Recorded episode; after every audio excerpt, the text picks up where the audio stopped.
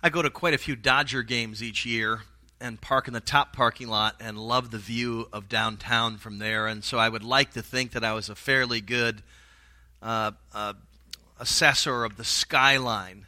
I'd like to think I had a pretty good grip on the skyline of downtown Los Angeles. But recently I, I drove through the city and I was in one of the hillier parts and I was looking down at downtown Los Angeles and I noticed a skyscraper that I hadn't noticed before. It was like all, it was going up really fast, and and and then I and I realized that this thing had been in the works for years. This is actually a picture of the new Grand Wilshire complex two years ago when they did when they broke the Guinness Book of World Records for the largest concrete pour in history, the longest continuous concrete pour in history. It took 200 trucks and 2,000 truckloads to fill necessarily the gaping hole in the ground. And then they had to get all of the underground components in, pray, in place, including earthquake shock systems. The, to build a skyscraper in Los Angeles is really a, a long and arduous process, but the, the lengthiest part of the process is the building of the foundation.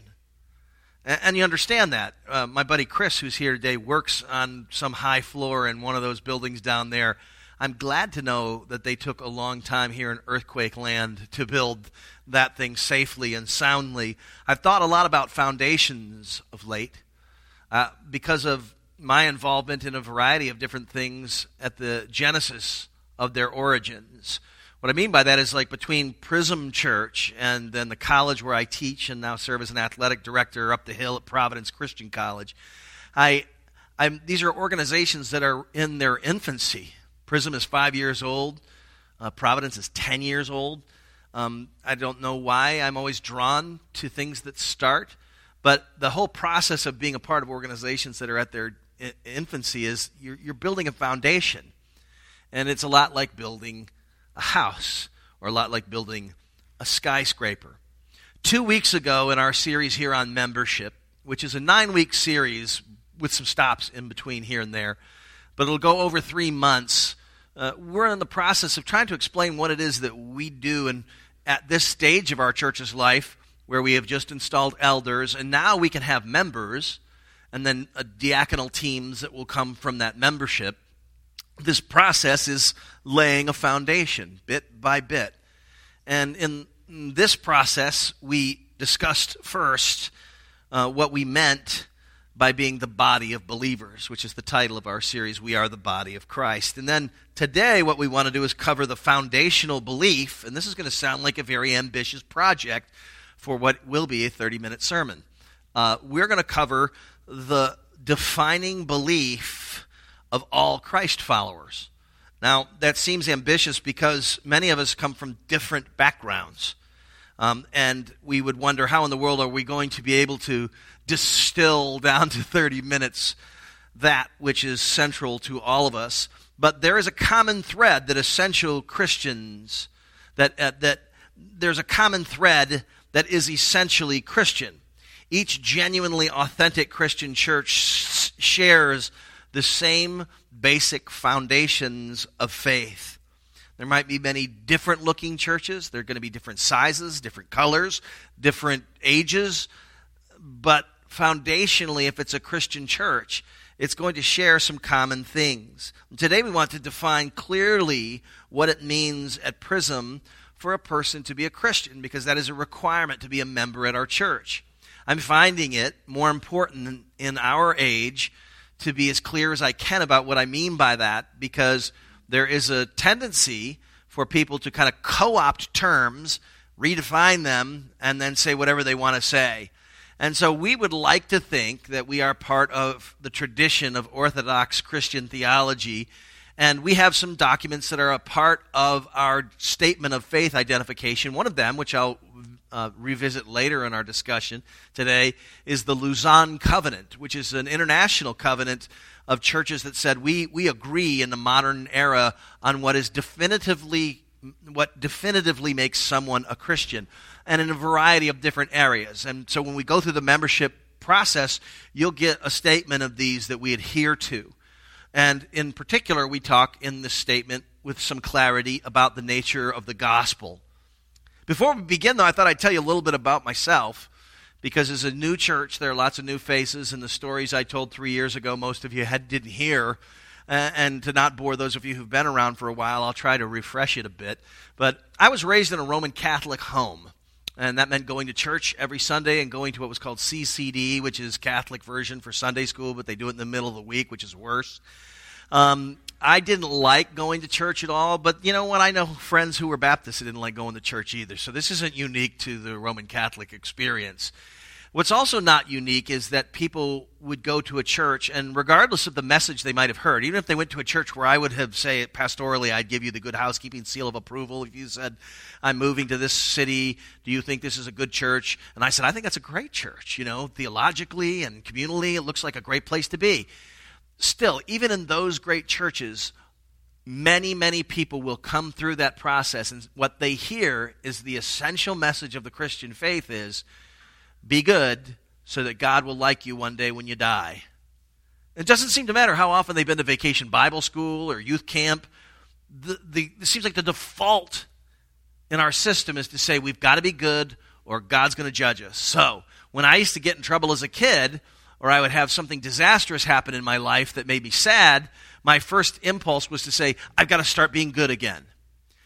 Now, I saw this play out for many kids in Christian evangelical churches when I was a youth pastor. They would go to youth camp and they would make that, that strong recommitment to Jesus while away with their friends at paradise.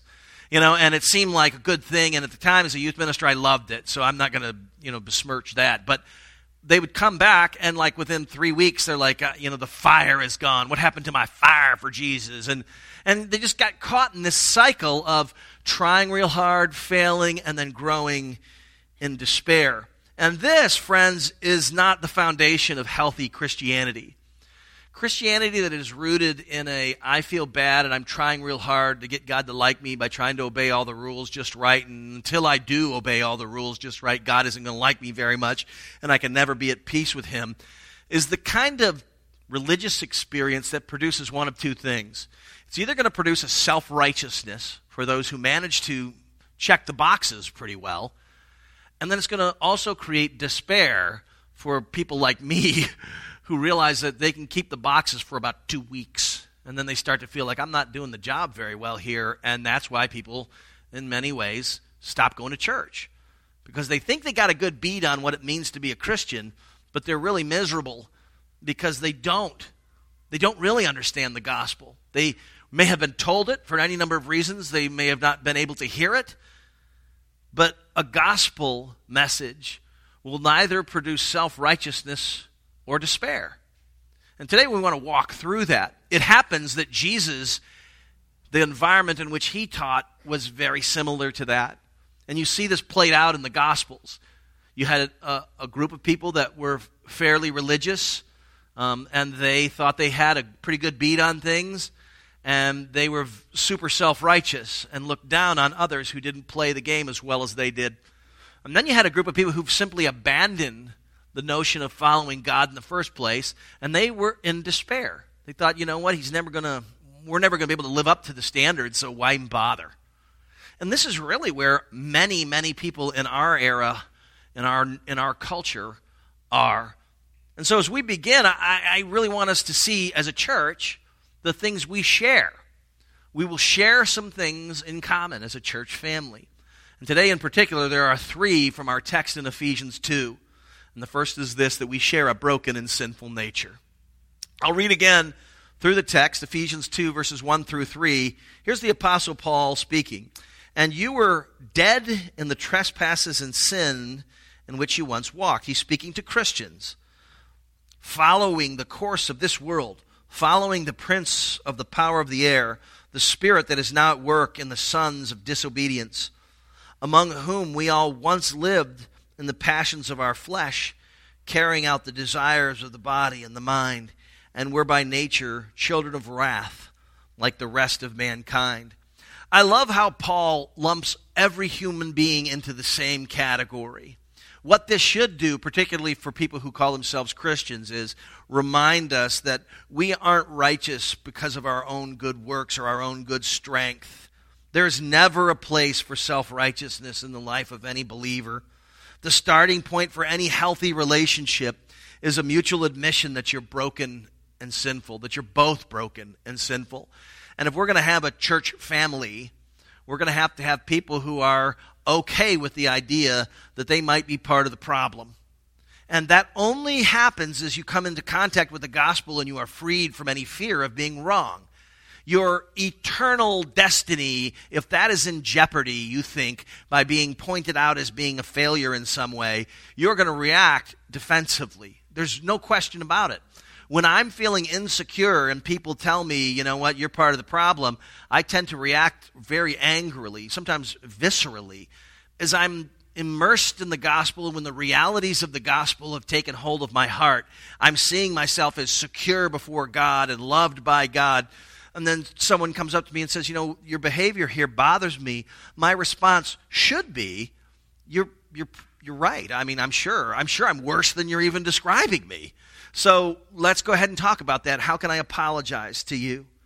It is common to all, according to this passage. We all have a nature that is broken. Even if you have self control in one area, which some of the Pharisees of Jesus' day would have certainly claimed that they did, you have to recognize that there's probably an area in which your life that others have more self control than you. And if that isn't the case, let's say you're Superman superwoman. You're the most mature Christian in the building, except for that pride that you have. Um, let's assume for a second that you've got a fairly good grip on the, to, the do's and the don'ts. You'd even have to, in your humble state, recognize that that's probably because you have been blessed in ways that others haven't been. You've been raised in a home where you were loved and nurtured well. Or perhaps you were brought into an environment, not by your own choosing, where others influenced you and really brought you along. I have people I know and relatives I know that are Marines. And Marines love to pride themselves on being, well, they are the few and the proud. They like being known as the disciplined ones. And, you know, and they, they rise early. They work hard. They stay fit. They're always alert. But I've known some of these people that were not Marines before and went through Marine the Marine Corps and while they take great pride in who they've become, they didn't do that alone. It was the mechanism of the Marine Corps that brought about those things. Otherwise, they wouldn't be getting up at 5. I knew my nephew was sleeping until 10. You know what I mean? Went to the Marines and now he's up at the crack of dawn. Something changed in him, but it was something that was brought about even by the influences external to him. I would say that you and I have to avoid our self righteousness because God has been particularly gracious even in enabling us when we have areas of strength.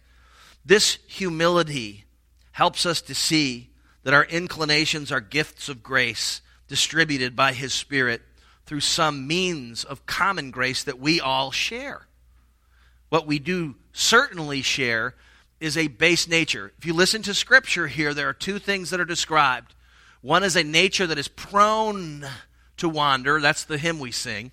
A, a, nature that is easily led away and easily drawn into things that would not be good for us, but make us in a moment feel as if if I have this, then I'll be satisfied. But in real terms, the last verse of this, verse 3, says that we were by nature children of wrath. So the scriptures describe humanity, all of humanity, as in this state of being under God's wrath. Now, don't get panicked yet because we're going to get to the good news of the gospel in just a moment. But our natural state is that we share this equivalence of brokenness. Romans chapter 3, verses 22 and 23, the verse says, There is no distinction, for all have sinned and fall short of the glory of God. This is true whether we want to believe it or not, whether ever we think we are better than somebody or not, we all are far short. I used to say things like this. You know, if, you say you can jump, long jump, 20 feet, and I can only long jump two feet, you can certainly feel good by comparison to me. But the goal is not to jump two or 20 feet, the goal would be to jump two miles. So, in that sense, we're both way short of two miles comparatively, you might feel better than me, but if you start looking at the big picture stuff, God's holiness is so much larger than we can comprehend. We have to carry this humility with us. Isaiah 53 6, the prophet Isaiah said, in referencing the soon coming Messiah, All we like sheep have gone astray. We have turned every one to his own way, and the Lord has laid on him the iniquity of us all. Uh, iniquity of us all. And the key verse in the key section of this particular verse for me is his own way. This is what is our nature. Our nature is basically selfish. And, you know, even Darwinian evolution reinforces this concept presuming you believe wholeheartedly in, a, in the notion of the survival of the fittest, that whole paradigm for life and seeing life is that I'm going to do what's best for me. I'm going to survive at any cost, even if it means expending you. See, this is the nature of human nature. We are by nature selfish. We do not consider sacrificing ourselves for someone else's flourishing naturally. This is what the scriptures would say we share a broken and sinful nature. And this admission is the sticking point for the super religious, the super religious who are not religious but spiritual, for people today as it was in the first century. Super religious people, super spiritual people are super proud. Super intelligent people are also super proud. The one condition that exists for anyone to receive the grace of God is you must be willing to recognize your own need for forgiveness. If you're going to enjoy the presence of God both now and for eternity, you have to admit you need forgiveness. You've got a big snowstorm in the Washington area right now, and uh, I grew up in the D.C. area, and there was uh, a, a really fun time when the snow first comes down where everything's beautiful. And then weeks later, when the slush hits and the dirt hits and it just starts to rain, everything gets dirty and grubby. So it's so beautiful when it first falls and you take pictures, but then your car gets just like ruined. And I remember once being at a car wash in my dumpy Chevy Nova, and there was a line of cars, and one of them was a Rolls Royce. And I thought to myself, you know, it really doesn't matter whether you drive a $100,000 car or whether you drive the used one you bought because that's all you could afford after a storm, they all need a wash. You know, it really doesn't matter. And this is what the scriptures are telling us. You might be the Rolls Royce of people, you know, good looking, tall, wealthy, you know, talented. you know, you still need cleansing. Even compared to us Chevy Novas, we all look grubby, you know? And, and I would encourage you that it isn't a bad thing to come to the place where you say, God has made me. He's made me with certain gifts and talents. I'm grateful for that. Even that is a humble admission to say that God made me. But if you're going to enjoy God's presence, you're going to have to get used to the idea that you need cleansing. And so while we share a broken and sinful nature, the second thing we share as a church body is a merciful and gracious God. I want to unpack this for a bit by reading the passage again, and I'm going to focus a little bit on this first, these first two words, but God. Because in light of being told that we are objects of wrath, Paul very quickly wants us to understand that God had no intention of leaving his children in that place. But God, being rich in mercy, because of the great love with which he loved us, even when we were dead in our trespasses, God made us alive together in Christ. See, the parenthetical statement is, but God made us alive together in Christ. By grace you have been saved. And I love how this parenthetical, by grace you have been saved, is jammed right in there. It's to reinforce that He has done this work in us. And in verse 6, and raised us up with Him and seated us with Him in the heavenly places in Christ Jesus, so that in the coming ages He might show the immeasurable riches of His grace and kindness toward us in Christ Jesus. But God. So no matter how stark it may look, and as in our culture, the idea of God's wrath causes some people to just pucker up. I mean, it's just like, ugh, I am not going to be anywhere near a God who is has any right or thinks that there is any reason for wrath. And, and yet at the same time, it doesn't take much digging through history to say there are moments where we wish God's wrath would have been on display.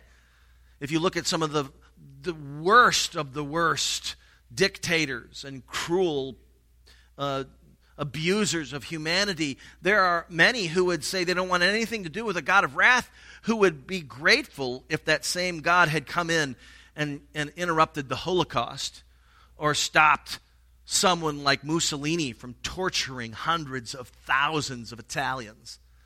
You know, we, we would then go, wow, he really, in, he really inserted himself into history in a way that I'm thankful for. See, we never want to think about wrath as it points to us. Paul wants us, by the use of this word, but God, wants us to see you don't have to be afraid of that any longer. If you're willing to admit that you need forgiveness, you don't have to like freak out at the idea that God would rightly judge people. He's pure, we're not. Does your heart not tell you that that's true? Then why be afraid? See, this further humbles the believer that we weren't naturally seeking God. And we'll get to more of this next week, actually, as we dig a little deeper into the theology of our movement. We love the pride, at least I do. Maybe you can join me in this humble confession that we were the ones who chose him. We were the ones who walked the aisle. We were the ones who decided to follow Jesus. No turning back, no turning back. I mean, this is the kind of thing we, we love to think that we are the ones who initiated this. But the scriptures seem to say, with clarity here, God is the one who's initiating this rescue plan. God is the one in this unending paradox that is the gospel that when we were dead in sins, Jesus would take on our sins and death so that we could become alive. I mentioned the Lausanne Covenant. This is what international evangelicals declared in the 1970s. Jesus Christ, being himself the only God man who gave himself as the only ransom for sinners, is the only mediator between God and people. There is no other name by which we must be saved. All men and women are perishing because of sin, but God loves everyone, not wishing that any should perish, but that all should repent. He made us alive together. This concept of we all, all of us sharing in a mutual need for Christ, but then in the mutual mercy and God, all uh, uh mercy and grace of God. All followers of Jesus share the same experience of being helpless, but for this grace. This is what Paul's hoping for. He's hoping to push us to a clearer understanding of both mercy and grace. These two things are echoed in Scripture in Psalm 103 8. It says, The Lord is merciful and gracious, slow to anger, and abounding in steadfast love. In Hebrews 4, verses 15 and 16, it says, For we do not have a high priest who's unable to sympathize with our weaknesses but one who is in every respect been tempted as we are, yet without sin. Let us then, with confidence, draw near to the throne of grace that we may receive mercy and find grace to help us in our time of need. I love these verses. They speak of grace and mercy, but what is often missed when they are taken out of context is they speak of a grace and a mercy that is both amazing and undeserved. See, when kids get spoiled, they think they deserve whatever their parents are giving them. And that's a dangerous place for a kid to be. You never want your child to leave your home thinking that they're owed something. They should be grateful. Many times, though, we are guilty of thinking God owes us something fierce. See, these passages make sense when grace is undeserved, when mercy is something that needs to be pled for. Then it is amazing when it's deserved, it's like, yeah, yeah, yeah, I got grace. Sure, he's going to be gracious as me. I mean, that's really sometimes, sadly, the attitude of our hearts. I also think that there's an unending need to distinguish between mercy and grace because in the Bible you'll recognize that they are always separate terms, and yet sometimes in our mind they get kind of pulled together. I would like to distinguish, if I could, between mercy and grace by uh, making a confession to you that I generally am guilty of exceeding the speed limit. Um, I'm a kind of a busy guy, or, and I think somehow or another on my treks through Los Angeles's highways and byways that I have some justified reason to go faster than the posted speed limit. And in years past, when I didn't uh, yield to God on that subject, He allowed me to be disciplined by uh, letting me experience John Law's pain. And that means that I would be pulled over and given a citation. Um, now, parking tickets, I don't even know that those are sins, so let's not talk about those today. Uh, that's, that's beside the point. In Los Angeles, that's, I, that's just rite of passage. But, and in, with regards to speeding, when I would get pulled over and be ticketed, I, it was just. It was deserved. And so there were times there where I would be like, I can't believe he didn't let me off, as if I deserved to be let off of the ticket that I violated. Now, mercy would have been this police officer coming up to me and saying, Yes, you know how fast you were going? Okay, just slow down, would you, young man? And so, for any number of reasons, they would have been merciful to me. I would not have gotten what I deserved. Now, grace is different than that. The grace would have been if the police officer came up to my window and said, Okay, I'm not going to give you the ticket you deserve but I'm also going to pay off your car loan. Can you give me the coupon, please? See, that's getting what we don't deserve. See, mercy is not getting what we do deserve. Grace is getting what we don't deserve, and that's the gospel. We're not just not getting punished, we're getting credited with the righteousness of Christ. We're blessed in ways that make no sense when we know ourselves. We go like, why is this happening? lately, my wife and I have just kind of spent like, you know, I know how nuts I am, so I, I, and broken I am. I, I'm looking at my life and I'm going, this is a fairly charmed life. I'm really fortunate. I know my own heart. I know my own propensity to wander. The grace of God is greater than all our sin. Another song we sing. And this is the beauty of the gospel. We have a merciful and gracious God. That's what we share. We share a broken nature, sure, but we share a merciful God. And finally, we share a motive and a mission. Verses 8 through 10 are super familiar to most Christians. I read them slowly so that we don't race over them because we've heard them a lot. For by grace you have been saved through faith, and this is not your own doing. It is the gift of God not a result of works, so that no one may boast. For we are his workmanship, created in Christ Jesus for good works, which God prepared beforehand that we should walk in them. This verse, for me, has been central. It was the first Bible verse I memorized as a college freshman, uh, uh, working with some friends who were in the Navigators, and we'd go through this pack of Bible verses. And you, the first verse you learn is Ephesians 2 8 and 9 what I found encouraging in years past is verse 10 because what it does for me is it, it rightly places works on the continuum of our salvation. Growing up in church, many of us felt like we had to earn God's salvation. We had to do good works in order to get the final result of salvation. What this verse clearly states is that we are God's workmanship. We've been saved by grace through our faith and trust in Christ. And this has necessarily produced a work of goodness. So if one doesn't have any works, James would say a faith without works is dead. So it's, it's just a non existent, sort of non real faith.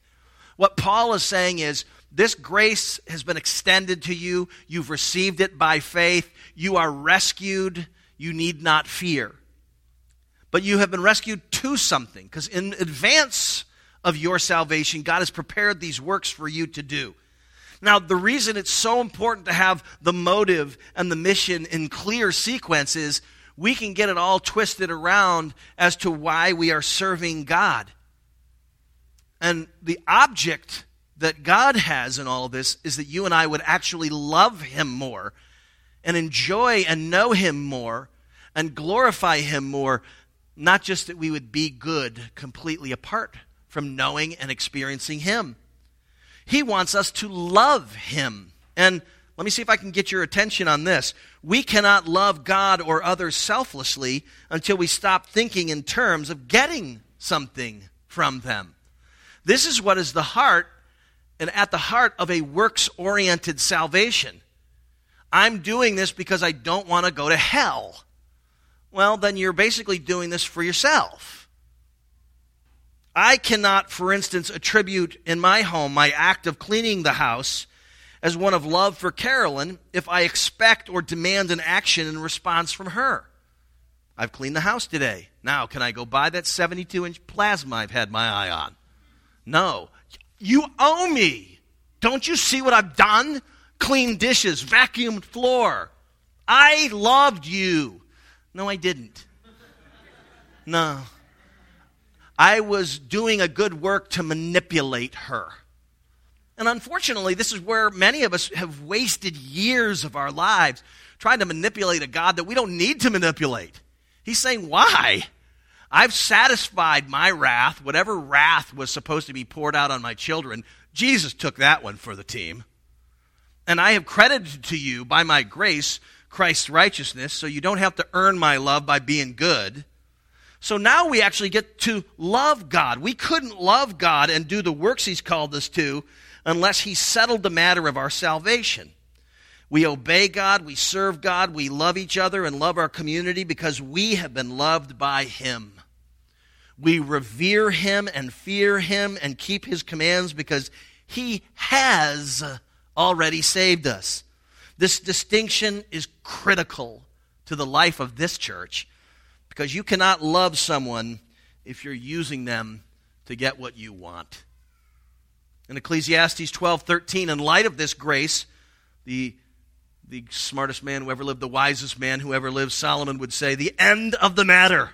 All has been heard. Fear God and keep his commands, for this is the whole duty of man.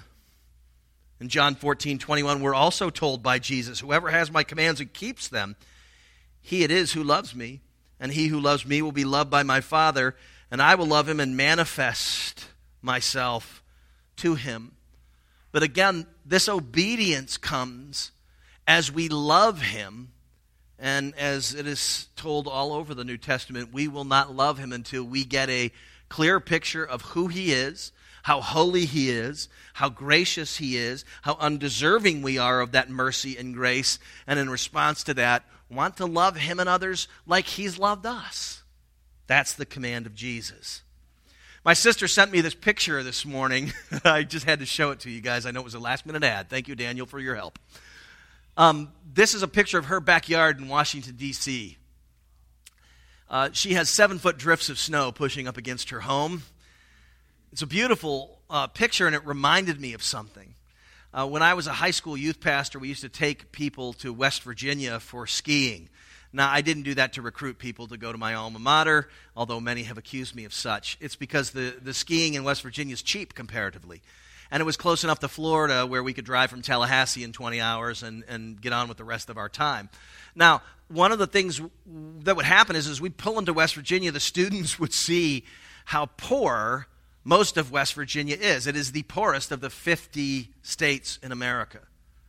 And you'd see old shanty towns, old mining towns, just grubby and dirty. And, and you think, and they would say, who would live here? Why in the world did you go to college here? And it was all these kind of references. And we go up to the mountain because you have to go through these mining towns to get to the biggest peaks where these ski resorts were. And then one year, while we were on the ski resort for the week, the snow hit the entire state as it did this past week and covered everything in three feet of snow. And we barely got out of the state, but as we drove back, everything that was once before dirty was now beautiful. It looked just like this. And it was such an apt picture, and it is what we have been talking about all week at the camp, which is that Jesus has promised us that he will, by his righteousness and his grace, cover over our sin. This is the picture of what we look like before God because of what Christ has done. It was the prophet Isaiah that said, Though your sins are like scarlet, they shall be white as snow. And this is the gospel. Jesus has made us okay with the Father as we grasp the reality of just how white as snow we are before His sight, that's what makes us say, You're amazing. God's amazing. That's what makes us say, I need to love you because He's loved me far more than I deserve. It's what makes us serve a community and give our lives away. It's because Jesus gave His life away. He gave His life to give us life. We're called to do the same. Some of you have been living a long time without any real refreshing view of the gospel in your life. And that, if you've ever wondered why you're not having any desire to love God, that's one of two possibilities. One is that you just haven't been around people enough to have them remind you of how fortunate you are, of how gracious God is. You, you haven't, for any number of reasons, been around others and the church and things that would serve to stir your affections for God. And so perhaps in response to a gospel message, you'd want to do that. But there's another class of folks, and maybe you fall into this category, and, and I want you to not quickly push back against this, but it is possible that you've never genuinely become a Christian. And that's not a bad thing today. That's a good thing that you're coming to those coming to that conclusion. If your whole life you've been thinking that you had to earn God's favor, then friend, that's not Christianity. The foundation that is common to all faiths, regardless if they're Baptist, Methodists, Presbyterians, or non denominational, the, the faith that they share is the reality that Jesus is what makes you acceptable to the Father. And if you want to finally get to a place where you rest in that, then today, as the scriptures say, can be the day of your salvation, where you finally let go of your effort and allow Jesus' effort to stand in the, in the gap. That is what you need. That is the source of peace. That is what is going to give you joy. And that is most certainly what is going to make you want to love God and be willing to confess when you blow it and be willing to say you're wrong when others in a church say you hurt my feelings or you're willing to admit all of the realities that might be described of our human nature because you and I are both now at peace with the reality that we're holier in God's sight than we can fathom. I mean, He really sees you as pure as snow. It's because Jesus is so magnificent. Let's pray to that end that today, as we worship in conclusion today, we would really give Him our heart in that. Our Father, today we're thankful. Once again, we'd hope that the, the, the truths of your word, the truths of why you sent Jesus to us, would penetrate our hearts and help us to love you more. I know your object in all this is that your Son would be glorified, that people would see him and honor him as such. And in our good works, you're wishing for that same thing to happen. But we won't love you, Jesus, until we get a really great picture. And so we need your spirit to continue to enable us. This morning, as I pray, and every head will still remain bowed, or people that pray with their eyes closed will keep them closed. Friend, if you're here today and you need to simply return to Christ in a way that you haven't in a really long time, then today make this moment where you come to take communion that moment where you reconnect with Jesus.